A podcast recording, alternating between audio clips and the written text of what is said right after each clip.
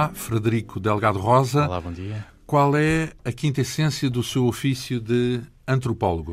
A quinta essência do ofício de antropólogo é, no fundo, ter uma grande curiosidade pela diversidade cultural do planeta é nós queremos abrir-nos aos valores, às ideias de outros povos, de outras culturas, de outras sociedades e enriquecermos a nós próprios com essa diversidade e sermos transformados por ela. A história, por exemplo, não seria suficiente para mergulhar nesse, nesse conteúdo? Sem dúvida nenhuma. A história também implica contacto com culturas diferentes, desde logo as culturas do passado, não é? Que são tão ricas. A antropologia teve numa primeira fase a sua talvez idade de ouro, podemos-lhe assim chamar, uma grande vocação para estudar as sociedades que foram chamadas de primitivas, povos sem escrita. Hoje em dia, a antropologia cultural estuda todos os povos de todas as maneiras. Inclusive o seu próprio povo, ou melhor, o povo do antropólogo. Também, sim, também, sem estuda dúvida o nenhuma. Pro... É, é razoável nenhuma. e normal. Mas digamos que torna estranho aquilo que à partida lhe parecia familiar. Pelo seu contacto justamente com a diversidade, uh, põe em causa, relativiza os valores das coisas. Por exemplo, no seu caso, que povos é que estudou? Olha, eu tenho um grande interesse por uh, três grandes domínios que foram clássicos da antropologia, uh, grosso modo falando, a África, a Oceânia e a América do Norte, os índios da América do Norte e também então, na Oceânia, da Europa. na Oceânia muito a Austrália também, mas também tenho um grande interesse pela África Negra. Quando falamos Austrália, aborígenes, Sim, é? os aborígenes, exatamente. E esteve lá? Ou, est não, ou estudou não sem estive. poder ir Eu sou um rato de biblioteca, eu gosto muito de lidar com etnografias que foram feitas no passado por pessoas que observaram coisas num tempo que nós hoje já não poderíamos ver da mesma maneira, porque houve um grande impacto colonial no mundo do Ocidente e, portanto, há certas coisas que já não podem ser vistas como foram. Uh, por exemplo, África. Uhum. Conhece? Chegou a viajar por lá? Conheço a África saariana, não a África subsaariana. A subsaariana conheço realmente de um modo livresco e arquivístico, de um outro tempo, mais antigo, que não a África de hoje. Ora bem, é porque nós vamos falar muito mais da África negra ou subsaariana do que da África. É verdade, uh... mas está nos meus planos, com certeza, passar do, do arquivo ao terreno. Evidentemente que isto tem a ver com uh, a publicação que nos traz aqui hoje. O nosso convidado, uh, Frederico Delgado Rosa, é doutorado em etnologia e também podemos dizer antropologia, porque é exatamente a mesma coisa, é verdade, etnologia ou antropologia, e aqui diz etnologia porque foi pela Universidade de Paris, onde se usa mais a expressão corrente, digamos assim, de etnologia. Etnologia, exatamente. Em, em vez de antropologia.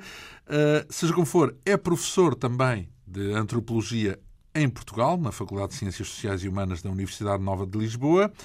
Uh, já agora, o nosso convidado é neto do general Humberto Delgado e, e publicou, de resto, uma biografia do avô, uhum. intitulada Biografia do General Sem Medo. Ora, uh, na sua área científica, uh, Frederico Delgado Rosa escreveu também justamente este livro que temos aqui, em parceria com o antropólogo Felipe Verde, um livro intitulado exploradores portugueses e reis africanos, versando, portanto, as tais viagens uh, de que alguns portugueses uh, fizeram e organizaram ao coração de África, sobretudo no século XIX. É uma edição Esfera dos Livros, com pouco mais de 300 páginas, que aqui vamos, digamos, escalpelizar. Como é que surgiu, antes de mais, a ideia de explorar o, o, o miolo do, do continente africano por parte dos... destes homens do século XIX. Sim, sim. Talvez as motivações não foram as mesmas na primeira e na segunda metade do século XIX. Nós temos na primeira metade do século XIX uma intenção, sobretudo, de estabelecer boas relações comerciais com grandes potentados centro-africanos, verdadeiros impérios, até mais do que reinos, que tinham sido no passado grandes fornecedores de escravos, mas agora queria-se começar realmente a orientar o comércio uh, noutro sentido, para outro tipo de produtos. E, portanto, tratava-se realmente de cimentar a relação diplomática entre o rei de Portugal e esses reis, mas sem lhes retirar a independência. Na segunda metade do século XIX, uh, ganhou-se um sentido mais científico dessas explorações, não só por parte dos portugueses, mas por parte de ingleses, franceses, alemães, uh, várias potências europeias que estavam a querer apropriar-se de África, conhecê-la cientificamente, mas por trás desse conhecimento científico já estava o germen, uma ideia de realmente de uma futura partilha do continente pelas potências europeias. Então, o que me está a dizer é curioso, porque uh, o que me está a dizer é que a intenção de explorar, chamemos uhum. assim, a África, mas explorar no sentido até pejorativo, uh, é mais recente do que na sua origem. Portanto, de... Sem dúvida nenhuma, os portugueses, ao longo do, dos séculos em que realmente fizeram aquele famoso triângulo de, de levar escravos para o Brasil, etc., um, eles não, não, não, retiraram a independência aos grandes potentados fornecedores de escravos, nomeadamente do, do centro do continente, e que ocupam este livro. Uh, mantiveram realmente a, a sua independência política. Só no período que nós chamamos do imperialismo tardio com a célebre Conferência de Berlim, em que foram delimitadas zonas de influência entre as diferentes potências europeias. o mapa cor-de-rosa? Que... O mapa cor-de-rosa foi uma proposta portuguesa, realmente, que a nossa zona de influência fosse enorme, ligasse, enorme sem dúvida, entre Angola e Moçambique, e, e Moçambique que chocava com a intenção britânica, evidentemente, de unir o Cabo ao Cairo. Sim. Exatamente. Uh, e, portanto, isso inaugurou uma nova era em que foram realmente criadas fronteiras políticas e em que houve uma ocupação efetiva também do interior do continente. Então podemos considerar que a tragédia uh, do conflito uh, entre, entre a Europa e, e os povos nativos uhum. de África foi posterior, portanto não foi, eh, não decorreu tanto na altura da escravatura, mas se calhar a seguir, Bom, porque é nessa altura que perdem a independência. Eh, sem dúvida nenhuma, que em termos de, desta África Central, que manteve a sua independência até muito tardiamente, podemos dizê-lo, mas sem esquecer, obviamente, que a tragédia existiu para aqueles que eram uh, exportados claro. como escravos. E a ser mal de uma forma ou de outra era sempre sem mal. Uh, então, e, e quem é que enviou esses exploradores. Portanto, podemos presumir que eh, no princípio do, do, século XIX, uma vez que fez essa diferença entre uma altura e uhum. outra, no princípio do século XIX era mais por iniciativa dos comerciantes, é na, isso? No, no, na primeira metade do século XIX,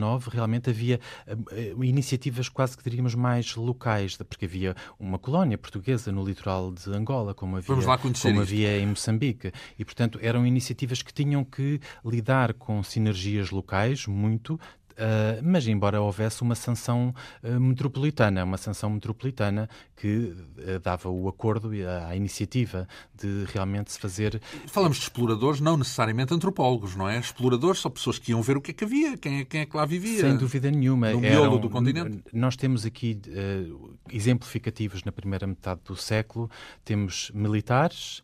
E temos também figuras a que são chamados de sertanejos, que eram homens, no fundo, comerciantes que conheciam o interior ou que conheciam indiretamente o interior por terem uma série de intermediários africanos ou uh, mestiços, luso-africanos. Luso aventureiros, não? Eh, eram, eram aventureiros. Levavam vidas de aventura sempre na miragem de um grande enriquecimento que nunca acabava por vir. Uh, a diferença é destes casos que vêm aqui no livro, por exemplo, Silva Porto foi um grande, grande comerciante, mas ele pode entrar aqui como explorador porque fez realmente uma, uma viagem uh, em nome do rei de Portugal, uh, como embaixador do rei de Portugal. E, portanto, isso há uma mudança de estatuto, apesar dele ser um sertanejo Então quer dizer que passou a ser o rei a encomendar essas excursões, é isso? Exatamente. Houve uma série de expedições que foram, sem dúvida, sancionadas uh, pelo rei. Quem era o monarca na altura?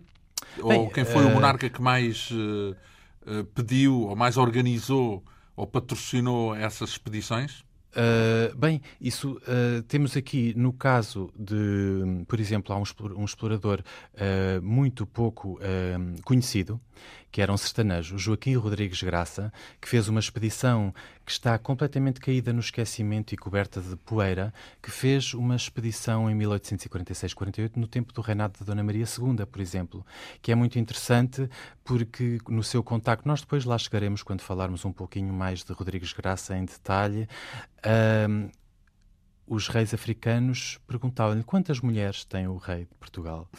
E o rei de Portugal era uma mulher. E, portanto, ele teve que meter um bocadinho os pés pelas mãos e fazer de conta que o rei era o rei consorte, o Dom Fernando de Saxo-Coburgo. E, portanto, disse-lhe que tinha uma só mulher, o que foi uma grande uh, decepção para o imaginário Uh, Tinha que ter muitas, não era? Era rei, era monarca. Uh, ora bem, então, mas isso significa que todos os reis do século, portanto, até ao, até ao Dom Carlos, uhum. todos eles eh, patrocinaram uh, expedições exploratórias no, nos territórios africanos. É isso? Bem, Podemos presumir isso? Uh, todos, todos. Dona Maria, sim? Uh, e mais?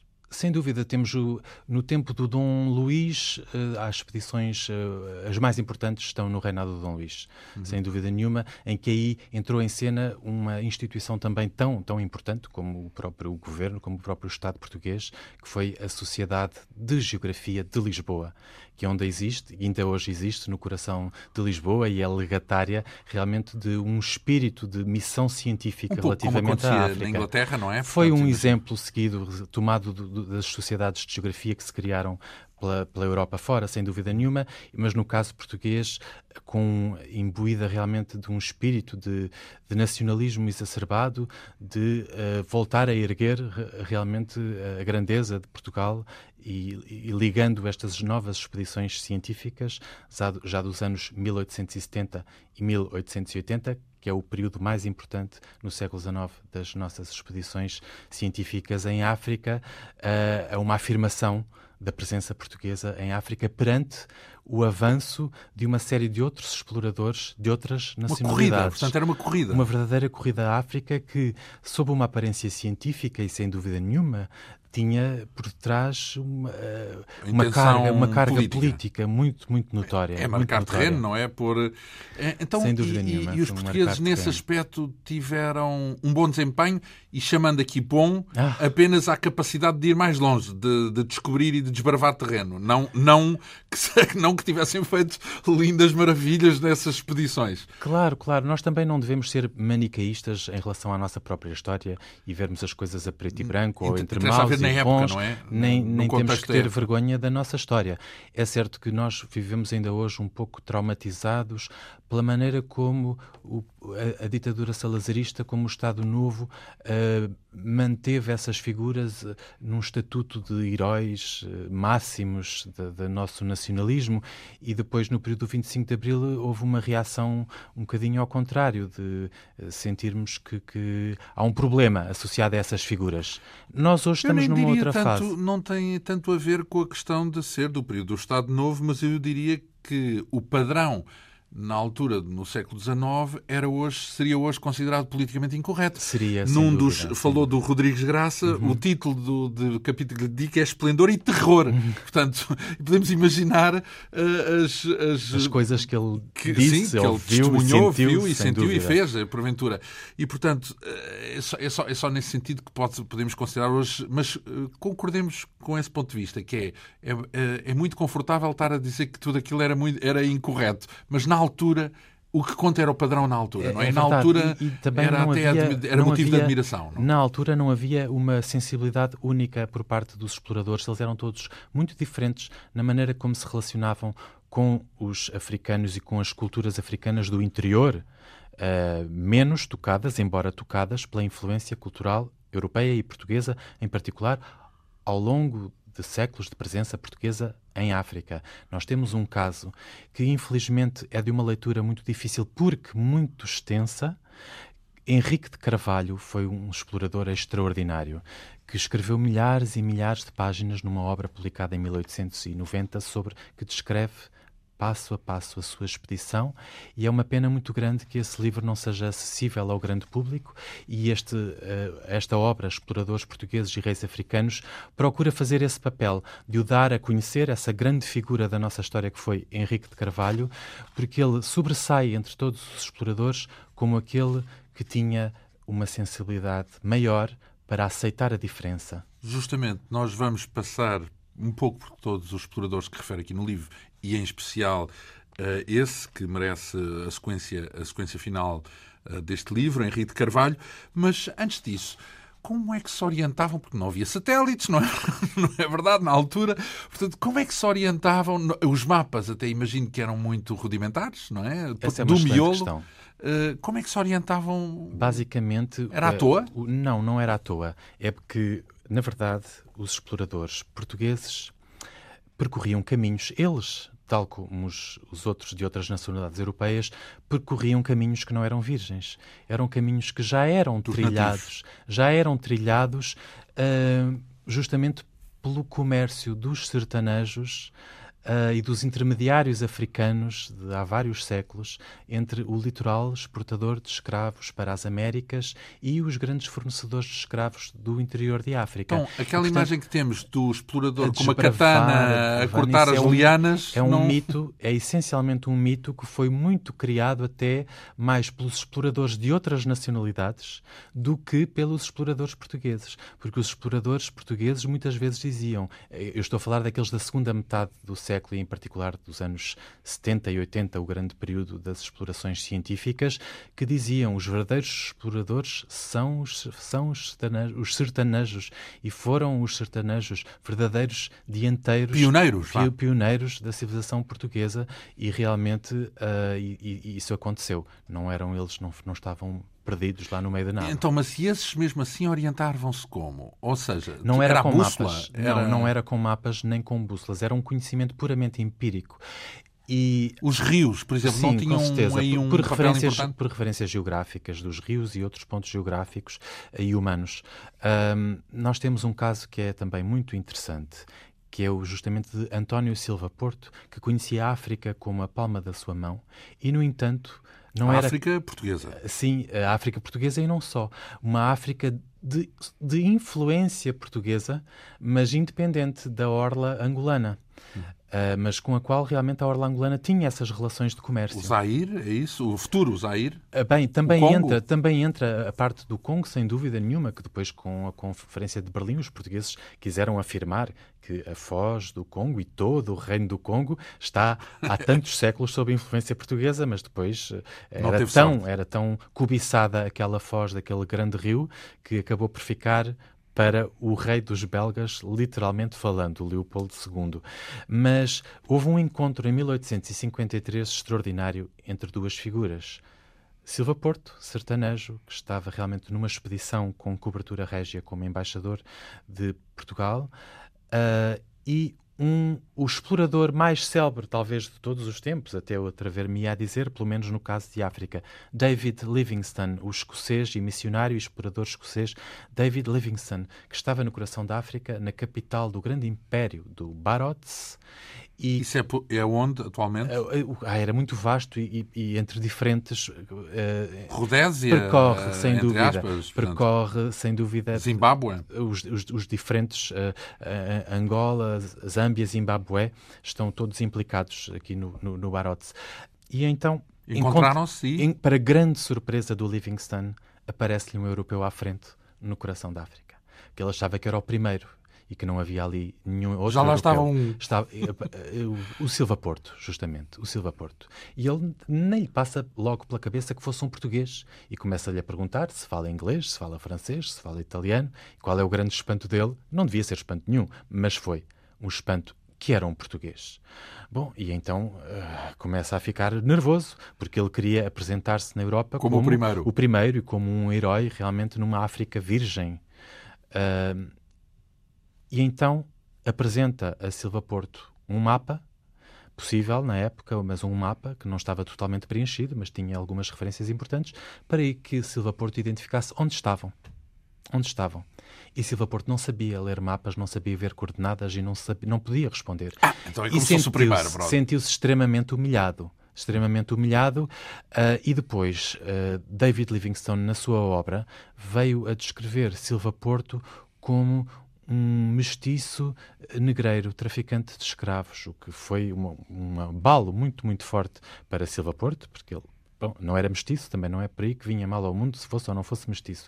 Mas não Na era. altura, se calhar, era não um era. problema. Uh, Quer dizer, depende, depende. Em Angola não era assim tanto problema porque havia mestiços realmente com uma, um estatuto bastante elevado até e que eram inclusivamente senhores eh, de escravos já do antigamente e alguns até continuavam uh, já num tempo em que era ilegal uh, de forma clandestina. Mas, eh, mas era um vilipêndio relativamente a Silva Porto que se ressentiu muito, muito e veio dizer que era indigno de David Livingstone ele ter escrito essas coisas sobre ele próprio. Então, mas disse isso no sentido de desvalorizar quem tinha chegado primeiro, é isso? Sem dúvida, para se autovalorizar.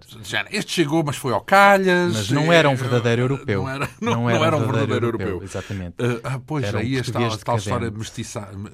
decadente, dizia assim. Sem dúvida nenhuma. Havia uma ideia no século XIX por parte de povos nórdicos, europeus, anglo-saxónicos, germânicos, não só os mestiços, os próprios portugueses, que os portugueses eram um povo decadente, que tinha tido o seu momento de glória com os descobrimentos e a expansão, mas que estava decadente. E até às vezes havia Isso algumas ideias aquela, racistas. Lembra-me aquela frase de que os ingleses uh, são nossos aliados e, e se tivermos uh, amigos destes, quem é que precisa de inimigos? É verdade, é verdade, Portanto, Amigos, amigos a história da onça. Bem, uh, falando da, da, da, deste, desta sucessão de, de, exploradores portugueses, já vimos então, então. E Silva Porto tinha sido de facto o primeiro? É isso? Podemos concluir nessa, dentro desse contexto? Não foi uh, Livingstone? Não, ele não, ele não foi o primeiro, mas há uma diferença crucial em relação a Silva Porto: é que Silva Porto escrevia, escrevia, escrevia. Ele tem um diário que está na sua quase totalidade inédito, o que é extraordinário. Um manuscrito. Leu? Uh, sim, foi, foi, lido para este livro, sem dúvida nenhuma, o diário, uh, aliás, por um nosso colaborador também, Gustavo Rubin, que se dedicou mais especificamente a manusear a parte manuscrita do diário de uh, Silva Porto. Nunca foi editado? É extraordinário, não é? Foi editada uma parte do diário, mas são muitos volumes, são muitos volumes e que em que ele na conta Sociedade de Geografia de Lisboa, conta, conta as... em que ele re relata todas as suas deslocações, viagens de comércio e os costumes locais. E, portanto, tem um grande valor então, etnográfico também, sem dúvida nenhuma. Sem dúvida que ele tinha uma vocação para compreender e aceitar realmente a diferença. Falava as línguas locais? Falava, exemplo? falava várias línguas locais, sem dúvida nenhuma, e portanto Silva Porto destacou-se por isso, porque é preciso nós entendermos que houve muitas outras explorações para além destas que são mencionadas no livro que não, que, que não ficou lastro, não, porque não foram escritas, não foram registadas. E, portanto, e o próprio Livingstone também não registou, hein? O Livingstone, sim. Mas não tanto, é isso? Não, o Livingstone publicou várias obras e que foram grandes best-sellers no seu tempo. Ele foi catapultado como um, um, herói vivo, era quase como um astronauta no século XX, não é? Portanto, David Livingstone foi, por excelência, a figura que, que mais na Europa era conhecida como o lídimo explorador. explorador, sem dúvida nenhuma. Então, e porquê é que lhe chama aqui a viagem impossível de Silva Porto? A viagem é porque Silva Porto supostamente deveria ter chegado à contracosta mas ele... Partindo de onde? Eh, partindo da, da parte angolana, não é? Portanto, ele estava sediado no Bié, deveria eh, ter chegado a Moçambique, mas ele incumbiu subordinados seus a prosseguirem a viagem, porque ele tinha, além de estar ali como embaixador, tinha os seus próprios interesses comerciais também e não se queria distanciar demasiado da sua sede no Bié, em Belmonte, da sua libata, e portanto... Então, mas parou onde? Uh, parou no entre... Barote, justamente. Ele não foi mais além algures entre Angola e Moçambique, portanto, no Zimbábue. Sim, sim, exatamente, a capital do, do. Eh, então, e porquê é que ele não tinha aquela noção de que era importante, mesmo do ponto de vista político, fazer a travessia, concluir a travessia? Ele achava que enviar um seu subordinado era como era se fosse ele próprio. Uh, e, e os subordinados chegaram a, a, Moçambique? Chegaram, realmente chegaram, um, mas o facto é que havia um prémio, até um prémio de prestígio, para quem realmente chegasse ao lado de lá, e uma grande disputa entre Silva Porto e o governo português, porque o governo português não quis dar esse prémio, porque ele próprio não tinha chegado à contracosta moçambicana. Foi alguém por ele e não ele, Exatamente, enfim. foi alguém por ele e não ele próprio. Uh, e depois, uh, e quando dizemos que é uma viagem impossível, não era porque ela fosse então impossível. Porque, não era porque fosse impossível. Era possível, não Era é? possível, era difícil, mas era possível, sem dúvida. E o difícil é porquê? Estamos a falar de, de dificuldades topográficas? Além dessas, há outras que eram talvez até mais difíceis, que eram as dificuldades humanas de deixar que os próprios potentados centro-africanos uh, melhor dizendo, esperar que, que os potentados centro-africanos deixassem, autorizassem, autorizassem a, a, ir mais além. Então, mas quer dizer que cada vez que havia uma expedição destas havia conflitos, havia... Havia enormes... Ataques? Não é questão de ataques, embora em alguns casos se tenha quase chegado a vias de facto, ou mesmo a vias de facto, mas os grandes imperadores africanos, e estamos a falar essencialmente de três, estamos a falar do Moatianvoa, do Barotse e do Moata Kazembe, uh, todos eles gostavam... Contemporâneos uns dos outros? Uh, sim, todos eles contemporâneos uns dos outros, na medida em que são títulos. Sim. Não estamos a falar deste ou daquele imperador em particular, mas, todos, mas de vários de títulos. Sim. E, portanto, havia os seus eh, sucessores, não é? Ao uhum. longo do tempo. Sim, Eram dinastias importantes.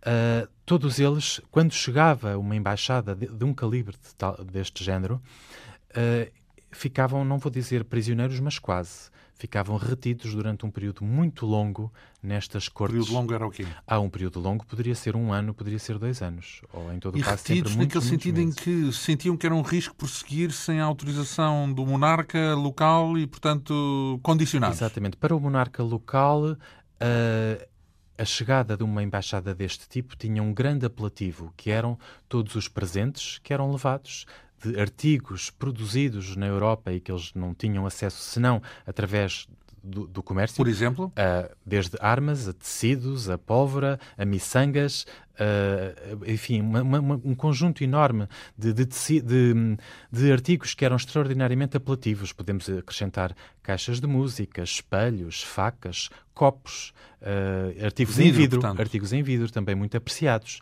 artigos de prestígio, uniformes militares e outros que eram extraordinariamente apreciados.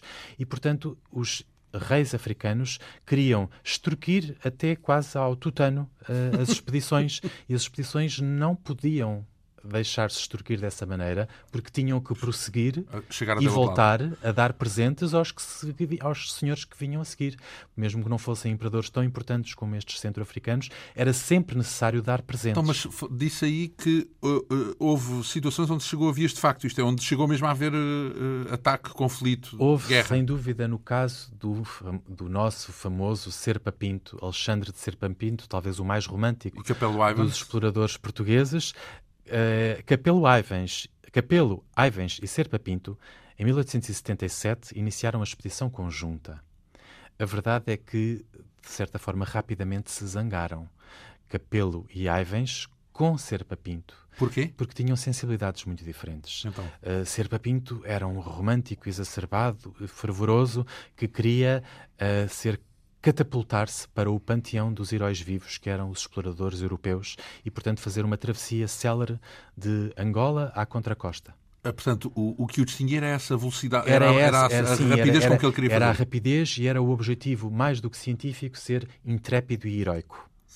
Isso era aquilo que realmente o movia. E Capelo Ivans? Capelo Ivans não, era um homem muito mais virado para a ciência, de querer fazer as coisas com calma, sem pressas, sem arrobos românticos, nem de estar a pôr em causa uh, por onde é a exposição poderia seguir uh, caminhos que não levassem forçosamente à contracosta. E, portanto, isso separou-os. Uh, e Serpa Pinto decidiu seguir sozinho, decidiu-se seguir sozinho, mas Quando está sozinho, claro. não é bem sozinho. Não é sozinho. Sozinho em termos europeus. europeus porque cada explorador ia sempre acompanhado de uma importante uh, caravana de carregadores e, e figuras africanas animais figuras também? Não. luso-africanas, uh, alguns tipo animais, tipo cavalos, embora ou... cavalos não, eram mais uh, bois e coisas do género. Um, mas um, Separaram-se? Eh, separaram-se e, e Serpa Pinto ficou com, digamos, um, um espólio mais reduzido em termos dos presentes, do armamento, de tudo aquilo que compunha as suas necessidades. Ah, foi tipo 50-50? É isso? Eu levo metade e tu levas outra metade? mais ou menos. Não lhe sei dizer, contabilizar exatamente ao pormenor, mas obviamente que. Então, mas isso era um problema, é isso? O facto de ficar com menos com certeza, bens? Ele eh, era um problema, porque os potentados esperavam presentes à altura da sua dignidade. É preciso ver que nós estamos aqui a falar de uma África. Então, mas eles não seguiram em todo o caso o mesmo caminho, é isso? Não, de maneira Escolheram nenhuma, trajetórias de maneira diferentes. De maneira nenhuma. A, a Capelo e Ivens acabar, acabaram por embrenhar-se uh, numas zonas uh, pantanosas sem grande interesse. Foram de Benguela até às terras de Iaca, que foi o título do seu livro, uh, numa primeira expedição que foi um fracasso. Literalmente foi um fracasso. Só depois, na década seguinte... Fracasso porque o é que é que é ser um fracasso? É não, não voltar? Foi um fracasso porque não tinha grande interesse uh, político nem comercial, uh, portanto, para Portugal não tinha grande interesse. Uh, e, portanto, e não tinha o tal elemento da heroicidade. E, portanto, enquanto Serpa Pinto, repare-se bem, o seu livro, Como Eu Atravessei a África, o próprio título já diz tudo. Põe lá o eu. Como Eu Atravessei a África, Sim. é o, o, ideal romântico do herói masculino, uh, branco, europeu, Uh, sozinho em África, não é? Sim, Embora tivesse e a, empreitada todo aquele séquito, todo aquele é? séquito de colaboradores africanos e luso-africanos à, à, sua volta, uh, foi publicado primeiro em inglês e em Inglaterra, How I Crossed Africa. E, portanto, ele foi catapultado realmente como queria para o panteão dos heróis vivos, reconhecidos internacionalmente. Então, que travessia que ele fez já agora, portanto? Agora, embora ele não tenha chegado a Moçambique, por depois, quando conseguiu finalmente livrar-se do Barotes, porque ele ficou retido no Barotes, e eu gostaria depois de desenvolver um pouco mais uh, esse episódio, que tem a ver com o tal chegar a vias de facto também. Uhum. Ele acabou depois por encontrar um missionário um, um missionário francês que o levou, que o ajudou a seguir em direção à África do Sul e foi acabou por chegar uh, à África do Sul e Mas não a Moçambique. Na mesma contracosta, não é? Mesmo à contracosta, atravessou a África. Uhum. Uh, Capelo e Ivens depois, na expedição de 1884, já conseguem assim num prazo recorde atravessar a África de Angola à contracosta e neste caso a Moçambique e portanto uh, conseguiram um objetivo que não tinha sido deles de início, mas depois acabou por ser o objetivo deles, mas só o conseguiram graças a uma opção política, que foi afastarem-se o mais possível das capitais imperiais do centro da África, das grandes cortes, não só para não serem extorquidos, mas para não ficarem retidos durante muito tempo, porque isso infalivelmente acontecia. Então, mas e fugir é o quê? Fugir é contornar geograficamente, fora, exatamente, não se aproximarem sequer, porque senão chegavam os emissários então, isso... com um convite que era uma ordem. Façam o favor de vir. Façam favor de vir. Aliás, quando eles contornaram o Barotes pelo norte, receberam uma intimação dessas, mas lá Fugiram conseguiram, conseguiram então, mas seguir e, e, qual, e qual era o tal capital. episódio de conflito que O tal que episódio de conflito. Ora bem, um, vamos por partes. Uh, Serpa Pinto chega realmente à capital do Barote já muito despojado. Não tinha presentes à altura da dignidade de um imperador tão importante como o imperador... Falamos do Monte Não, estamos a falar do Barote. Sim. O Moatianvoa está relacionado com Joaquim Rodrigues Graça e depois, mais tarde, uh, também nos anos 1880, com Henrique de Carvalho. Uhum. Um, mas no Barotes, ele já não tinha, por exemplo, um grande uniforme militar para oferecer ao imperador, que era uma coisa expectável. E então ofereceu-lhe aquilo que tinha, que era um uniforme de lacaio de uma casa nobre de Lisboa. Mas felizmente o imperador não tinha os códigos culturais para perceber que aquele uniforme era de lacaio. Era de lacaio e, portanto, ficou muito satisfeito. Mas, de qualquer forma, uh, gerou-se uma uma, uma, um clima de tal intriga palaciana em torno da figura do Serpa Pinto naquela corte que ele teve inimigos muito próximos do imperador a quererem uh, realmente a própria morte de Serpa Pinto. E o seu acampamento veio a ser atacado de noite um, e, e, portanto, aí chegámos a um momento em que ele podia perfeitamente ter morrido, o Serpa Pinto. Defendeu-se como? A tiro? Sim, defendeu-se a tiro e defendeu-se com umas balas muito especiais de nitroglicerina que eram para caçar elefantes portanto faziam, Explosões. faziam explodir os corpos das vítimas e isso gerou um pânico sobrenatural uh, por parte realmente dos atacantes, uh, que os pôs, acabou por os pôr em debandada. E depois o próprio imperador disse: Eu quero esse feitiço. pois.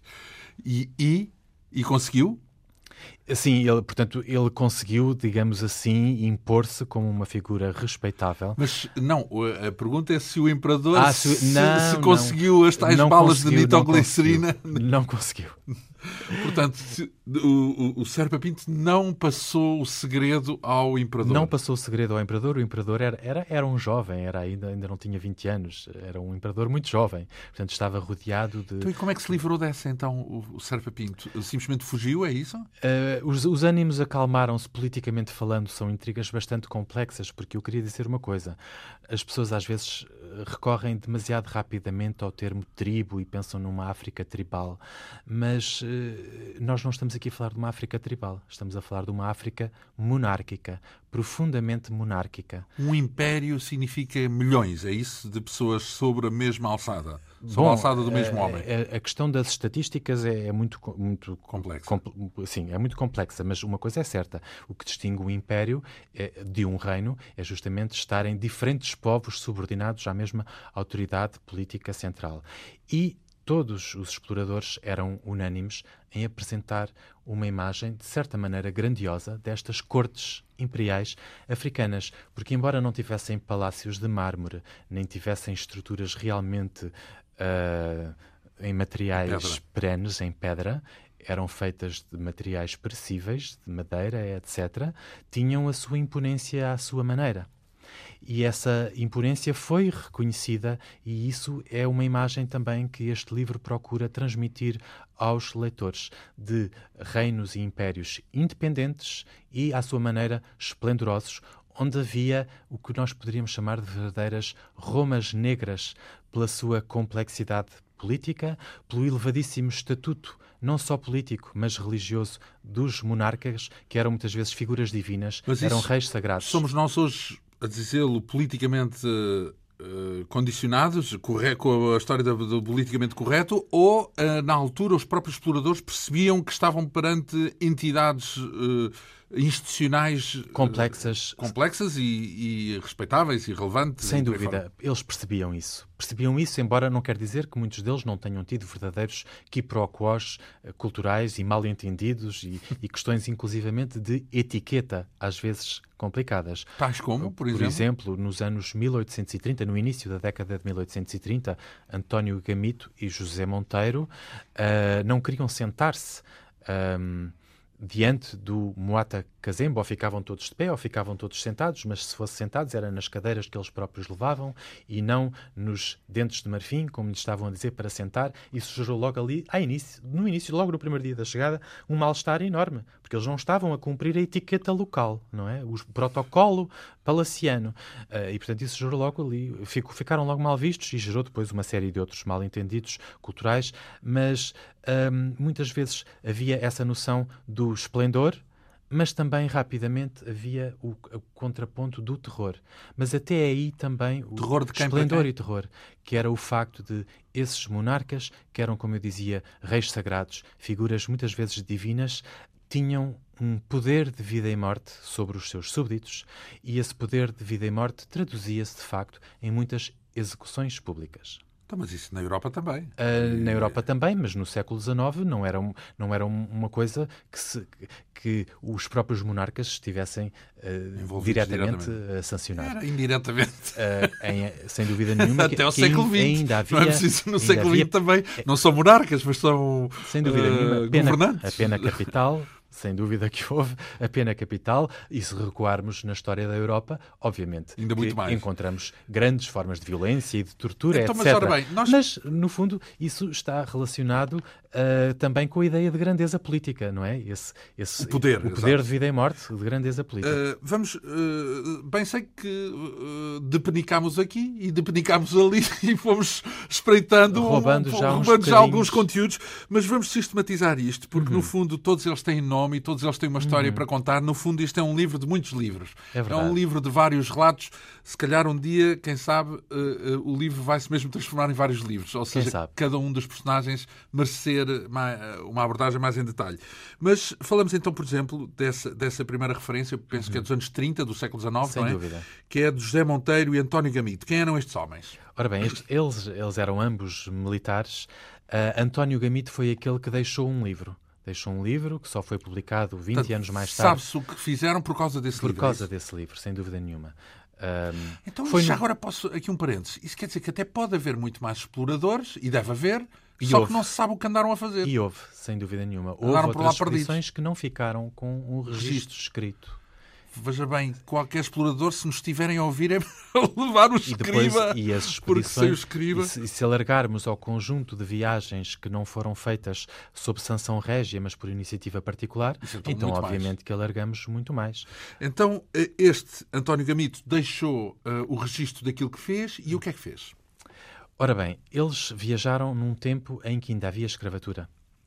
Eram oficiais? Não. Eram oficiais, foram num tempo em que, em que seguiam ainda com escravos. Portanto, os, os carregadores ainda eram escravos e não homens livres como na segunda metade do século XIX. Uh, e tiveram que atravessar uh, uma parte de África que, além de já ter uma certa propensão para secas, estava a atravessar uma seca terrível e tinha guerras muito consideráveis. Que parte de Portanto, África? entre o norte de uh, Moçambique e o império do Muata Kazembe. Então, mas vamos lá ver. Tudo o que nós falarmos Zâmbia. de exploradores portugueses, é outro parênteses, uh, é sempre algures entre Angola e Moçambique. Com certeza. É Portanto, essa algures... é a área onde se movimentam exatamente, todos os exploradores. Foi, foi, exatamente. Eh, e neste caso, e, quase sempre partindo de Moçambique, é isso? De partindo de Moçambique essa para Angola? foi uma ideia que foi tentada algumas vezes, até já no século XVIII uh, também houve um outro explorador que, tent, que, tentou partir de Moçambique, mas era a pior maneira. Era, era mais difícil geograficamente partir de, ah, é? de Moçambique. Era diferente ser num sentido ou ser noutro? Era diferente ser num sentido ou ser noutro, porque o condicionalismo condicionalismos geográficos e humanos. E, subir, e outro, condicionalismos geográficos e humanos. Uh, e, e, a verdade é que uh, eles uh, passaram por um autêntico deserto, que estava acentuado nas suas características de deserto por secas que estava a haver muito acentuadas e por questões de guerra também entre, entre diferentes uh, populações e foi uma fome absolutamente horrível que se instalou nessa travessia e quando chegaram ao Muata Kazembe já iam verdadeiramente em, numa condição deplorável fisicamente. Os próprios Uh, os próprios oficiais que iam à frente da expedição sofreram muito. Uh, tiveram... Mas não havia, não podia. Estamos, estamos em África, não há uhum. animais, não se caça, não. Os animais, quando há falta de água, afastam-se. E, portanto, uh, quando se está a atravessar nada, zonas sem água, também faltam os animais para caçar. E, portanto, uh, eles tiveram que comer muitas vezes certos produtos da flora local que causavam perturbações ao nível do aparelho digestivo fantásticas. Ora disenteria, ora prisões de ventre terríveis, em que ficava todo o estômago como uma pedra durante semanas e, portanto, situações muito, muito complicadas a esse nível. Morriam pessoas nessas? Ah, sem dúvida nenhuma, morriam e morreram muitos. Mas estamos a falar aqui dos carregadores, dos, dos escravos? carregadores. Morreram, morreram escravos, carregadores e morreram uh, comerciantes que se agregaram, uh, comerciantes portugueses Ai, que se agregaram. Quer dizer que eles não eram os únicos portugueses? Não eram os únicos portugueses, havia uns cinco, mais ou menos. Portanto, eles eram os chefes da expedição e houve alguns comerciantes portugueses que se agregaram e que também morreram? a ela. Uh, morreu pelo menos um, pelo menos um que me lembro agora, morreu. Sem dúvida nenhuma. E estou-me a lembrar agora de um pormenor curioso. Esse que morreu deixou de herança a António Gamito um burro. Era o, o, único burro da expedição e os outros até, porque os outros uh, uh, eram uh, carregados por tração humana, por machilas, não é? e o António Gamito não gostava muito de ser transportado por homens e adotou ah, esse burro. Os europeus eram transportados às costas? Eram muitas vezes, em, em, pelo menos quando era possível, em termos de não gerar uma diferença demasiado ostensiva entre as condições dos brancos e as condições dos negros, eles eram ah, transportados. Ricos exploradores. Agora, não, mas eu não estou, a não estou a generalizar a todas as, as expedições, uh, mas uma coisa é certa, estes homens, nós às vezes podemos pensar, bem, se eles fizeram uma expedição no tempo da escravatura em que tinham carregadores de escravos, forçosamente Coitados eram homens violentos e desumanos, mas não é bem assim. Não, Nós, não é quando... tanto isso. Nós... É o mérito porque é muito diferente se tiver que caminhar pelos seus próprios meios do mas que se for estão... às cavalitas de um escravo, não é? Claro que sim, claro que sim. Uh, mas isto não era uma coisa que fosse durante toda a expedição e quando as condições se tornaram mais penosas, eles faziam questão de comer o mesmo que todos os escravos comiam e seguir a pé uh, e não estar com privilégios, porque também corriam riscos de sublevação e, e de havia fugas. Sublevação? Havia fugas organizadas de noite de escravos. E, portanto, era preciso gerar ali um equilíbrio em que os escravos não tivessem que ir propriamente com gargalheiras ao pescoço e pudessem, uh, digamos, participar de certa maneira. Ah, mas na, e podiam, as... até podia acontecer que fossem com as tais gargalheiras? Podia acontecer. Gargalheiras, imagino que Quando... eram uh, Sim, correntes. É eram é correntes que eram colocadas à volta do pescoço. Colares metálicos. Pés, e isso podia acontecer quando tinha havido alguma situação de fuga ou de rebelião, podia acontecer, mas os estes homens preferiam, em todo o caso, tentar criar bom ambiente com os escravos uh, e estava eu a falar daquele burro que tem uma certa graça porque o António Gamito herdou esse burro e foi nesse burro que ele decidiu fazer a entrada triunfal na capital do Moata Kazembe. E uh, os casembes nunca tinham visto um burro na vida. E o animal também teve uma, umas reações de, de relinchar ou de zurrar, zurrar, mais propriamente, os cavalos é que relincham, de, de zurrar e fazer um, umas mostradelas de dentes e umas quase umas risadas por entusiasmo de toda aquela gente em redor que um, o António Gamito diz que o burro, no fundo, lhe emprestou a ele uma dignidade que nunca teria sido possível na Europa por parte de. Uma, uma rica herança, podemos... um burro, Foi uma boa uma herança. herança. O certo é que o ambiente muito rapidamente azedou naquela corte por uma, série de, uma série de quiproquos culturais e faltas de cumprimento de etiqueta. Tais como? Uh, tais como a questão de quando é que eles sentam, quem é que senta, se senta na cadeira, se não senta na cadeira, isso gerou logo ali uma série de complicações. Ah, o, o tal caso Agora, logo ao início. Há uma coisa interessante, é que os portugueses não estavam interessados em receber, em troca dos presentes que davam um, escravos. Não queriam escravos, até porque tinham que os alimentar e eles uh, dependiam ali para alimentar. Mas a moeda de troca era normalmente escravos, é isso? Isso era aquilo a que estavam habituados os potentados centro-africanos, era utilizarem essencialmente homens. homens, para, em troca de produtos europeus. E escravas, uh, já agora? Ah, justamente, escravas também. E uh, foi uma das razões pelas quais houve um, também um mal-entendido enorme uh, que muito indispôs o Moata Kazembe contra estes portugueses foi que ele lhes ofereceu mulheres e os portugueses estavam praticamente a querer rejeitá-las e a não as querer. Não, não, queriam, não queriam, não escravos, fossem mulheres ou fossem homens, não queriam mais bocas para alimentar, que era o grande problema deles. Porque eles ali, para alimentarem os próprios carregadores que tinham levado, de quem é que eles dependiam? Dependiam do Muata Kazembe, dependiam do imperador e, e, portanto, dos fornecimentos de alimento, porque eles não levavam. eles não claro. levavam. Tinham já atravessado um deserto, já se tinham despojado de tudo aquilo que pudessem ter como uh, alimento obtido Quanto tempo caminho. é que demoraram, já agora estamos a falar de um prazo, o tempo que demoraram até chegar a, ao tal império de Olha, Kazembe? demoraram meses e meses, não me lembro agora exatamente quais, mas pareceram anos. Foi Sim. uma coisa absolutamente penosa. terrível, muito, muito penosa. Um, e, e mas então, mais penoso ainda, se calhar, foi a permanência também de longos e longos meses na capital do Barotse, em que eles às tantas... Não, estamos a falar de Kazembe, Desculpe, é? na capital do Kazembe, muito obrigado, uh, na capital do Kazembe, porque eles às tantas o que já só queriam era verem-se dali para fora. E a, começaram a descrever... O... Em direção que A Angola já? Reg... Ou não, não, regressarem, regressarem. Já não tinham qualquer veleidade de continuar. Isso era uma hipótese que eventualmente poderíamos ir mais além, uh, mas também não era uma coisa obrigatória no projeto da, da expedição. Vamos, o essencial vamos fugir era daqui. Uma... fugir daqui, exatamente. Começaram a descrever o Moata Kazembe como um sanguinário que só os queria extorquir de tudo e mais alguma coisa sem dar nada em troca. Porque aqui houve também um mal-entendido. É que o Moata Kazembe estava habituado a só retribuir verdadeiramente os presentes que lhe davam no final de uma longa, longa estadia. Podia ir dando de vez em quando um mirambo, um presente pequenino, só para dizer: Ah, eu não me esqueci que me deram isto e hei de vir a dar. Porque eles muitas vezes dependiam de marfim que ainda estava por caçar, de elefantes que ainda estavam por caçar pelos seus súbditos, por Uh, figuras políticas menores que estavam subordinadas. E, e, portanto, iam protelando, protelando e ao mesmo tempo queriam. Ah, porque é que vocês estão a guardar todas as coisas que trazem, porque é que não me dão logo tudo de uma vez?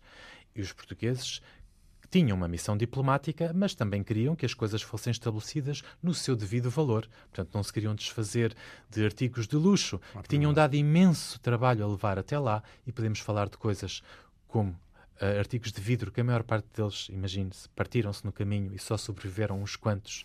e logo por azar foi das primeiras coisas que o imperador quis e exigiu que lhe dessem tudo o que levavam em vidro, e eles já pouca coisa tinham, porque depois de todos aqueles sobressaltos tinha-se partido. Mas quando ele descobriu que havia ali um determinado candelabro, ou que havia ali um determinado hum, hum, chapéu de sol. e que eles não lhe tinham dado logo o chapéu de sol, gerava-se um alvoroço de tal ordem, uma pressão tão grande de intriga palaciana em torno dos portugueses uh, com inclusive ameaças muito veladas uh, ou não veladas uh, de intimação, intimidação pelo medo.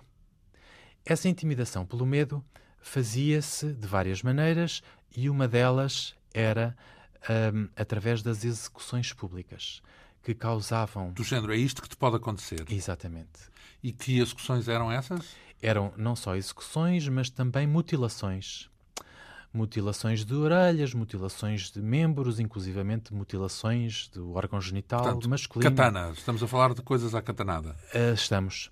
E então uh, o Moata Kazembe chegou a fazer execuções públicas desse género, em que segundo o testemunho, o testemunho de António Gamito, e António Gamito é muito prezado por todos os historiadores desta região, inclusivamente dos historiadores anglo-saxónicos do século XX, que dizem que está ali uma fonte muito valiosa Credível. que deve ser tida muito, muito seriamente em conta, António Gamito. E o próprio António Gamito diz no início do livro: tudo isto que eu descrevo se passou exatamente como eu descrevo, não tenho aqui qualquer intenção de florear, de edulcorar ou de tornar mais negro. Tudo isto que te escrevo, te escrevo a quem? Que descrevo. Que ah, descrevo, muito bem, muito, em descrição, sim. Na descrição que ele deixou, o seu, o diário foi essencialmente um diário. Uh, e, portanto, segundo ele, o Moata Kazembe chegou a dizer sim, porque isto que eu estou aqui a fazer a estes negros, se eu quiser, faço muito bem aos brancos porque vocês não são ninguém, porque não venham aqui armar-se em como sendo uh, o rei, vocês são apenas emissários do rei, etc, etc. Uh, e houve um dia em que o António Gamito e o José Monteiro uh, saíram de, dos seus aposentos e encontraram, a pouca distância, dois pênis que rapidamente perceberam serem humanos e ficaram, obviamente, muito chocados. Portanto, tinham sido ali colocados para os aterrorizar. Sem dúvida nenhuma. E, e logo dois. Eles eram dois e estavam ali dois pênis humanos e, obviamente, que foi uma medida de, de coação, de terror, de, de, terror psicológico exercida sobre eles, num, num braço de ferro enorme para eles realmente se despojarem de tudo. E eles acabaram por o fazer como medida. Deram tudo?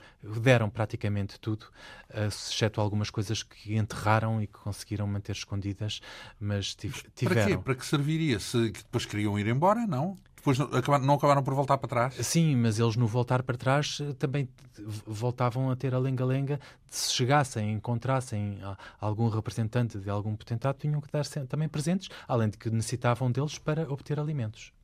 E, e, acabaram por conseguir eh, livrar-se de, de, de, de, desse império muito, de Kazembe? Acabaram por se livrar ao fim de muito, muito custo, de muito, muito medo, que foi aquilo que mais marcou esta expedição. O título do capítulo é Do Deserto ao Desespero porque eles começaram pelo deserto e depois do deserto ainda lhes esperou o, aquilo que, que, tiveram no Mata Kazem foi um desespero total e realmente foi uma, uma expedição muito fracassada e com o António Gamita a dizer uh, não, se tentem, não se tentem mais expedições ao Mata Kazembe.